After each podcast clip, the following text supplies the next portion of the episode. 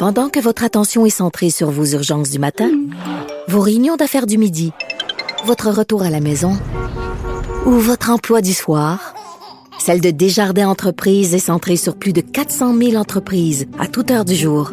Grâce à notre connaissance des secteurs d'activité et à notre accompagnement spécialisé, nous aidons les entrepreneurs à relever chaque défi pour qu'ils puissent rester centrés sur ce qui compte, le développement de leur entreprise.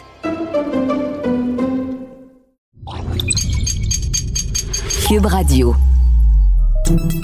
Salut, c'est Charles Dran avec l'équipe dans 5 minutes. On s'intéresse aux sciences, à l'histoire et à l'actualité. Aujourd'hui, on parle d'imagination. L'humain est en mesure de générer des images mentales dans sa tête. L'imagination, c'est ça. En particulier, quand on peut pas voir quelque chose ou quelqu'un, on s'en fait une image mentale. En lisant un livre, en écoutant la radio, ce balado, dans notre tête, ces choses se construisent et existent. On réussit à les voir. Mais ce n'est pas nécessairement le cas chez tout le monde. Certaines personnes ne peuvent pas imaginer. Les pauvres. Quel étrange état. Voici Élie Jeté. La plupart des gens, lorsqu'on leur parle d'une personne qu'ils connaissent, peuvent la voir dans leur esprit. Mais il s'avère que ce n'est pas vrai pour tout le monde. Certaines personnes, lorsqu'on leur demande de former une image, diront qu'elles ne peuvent rien voir dans leur tête. Cette manière de ne rien voir affecterait 2 à 5% de la population. Et en 2015, ça a été identifié comme étant de la fantaisie. Décrite par l'Université de Westminster dans le magazine Cortex, cette condition peut faire en sorte qu'au lieu de former des images dans leur tête, les personnes atteintes forment autre chose, des sons par exemple, pour essayer de compenser l'absence d'images. Les chercheurs ont évalué les performances de mémoire visuelle de personnes atteintes d'aphantasie et ils les ont comparées à celles de personnes capables de former des images. Dans l'étude, ils ont montré aux participants trois images d'un salon, d'une cuisine et d'une chambre à coucher, et ils leur ont demandé de dessiner les pièces de mémoire. Selon ce que rapporte la chercheuse Zoe Ponder dans le magazine numérique de Conversation, 2700 évaluateurs externes ont examiné leurs dessins en ligne de manière objective. Ils devaient comparer les détails des objets, leur taille et leur emplacement.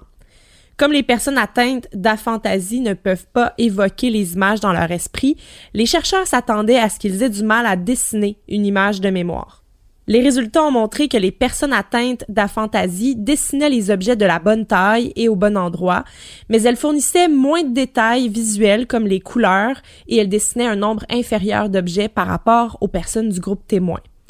Certains participants atteints d'aphantasie ont ajouté des mots pour décrire l'image qu'ils avaient vue. On pouvait donc lire lit ou chaise plutôt qu'un dessin de lit ou de chaise. Ces gens-là pourraient donc utiliser des stratégies alternatives comme des représentations verbales, comme leur mémoire visuelle fait défaut. Les différences dans les détails des objets et de l'espace n'étaient pas dues à des différences de capacité artistique ou d'effort de dessin. On n'était pas avec des artistes et des non-artistes. Les personnes qui ne peuvent pas générer des images obtenaient aussi de bons résultats dans des exercices de mémoire plus généraux et elles performaient bien aussi dans des exercices de rotation mentale. Ça consiste à observer différentes figures, mais inclinées ou littéralement à l'envers, et déterminer lesquelles sont identiques. Par contre, si on souffre d'aphantasie, on est susceptible d'avoir des difficultés à reconnaître les visages et la mémoire autobiographique, la mémoire des événements de la vie, est affectée parce qu'elle repose fortement sur les images mentales. Des recherches ont montré qu'en dépit de l'incapacité de générer des images visuelles sur demande, certaines personnes atteintes d'aphantasie peuvent avoir des rêves très imagés. C'est que les données visuelles sont quand même stockées dans le champ visuel de la conscience par la personne qui vit avec la fantaisie, mais sa condition entrave l'accès à ces données-là. Ça veut dire que la personne peut quand même rêver, même en couleur, et en cas de coma, elle pourrait même voir des scènes picturales complètes. C'est une preuve irréfutable que la mémoire inconsciente ou subconsciente existe. Même si de nombreuses personnes atteintes d'aphantasie ne sont peut-être pas conscientes qu'elles vivent différemment, ce que nous savons, c'est qu'elles peuvent travailler dans un éventail de domaines scientifiques et créatifs. Pour plusieurs d'entre eux, l'imagerie visuelle est intégrée à la façon dont ils pensent, se souviennent des événements passés et planifient l'avenir.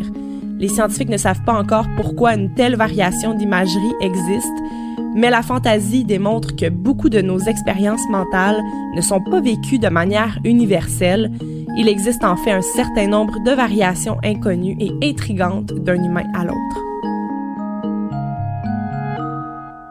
Ouais, le cerveau euh, est un organe bien mystérieux, encore plus quand il fonctionne différemment de ce qu'on peut observer normalement.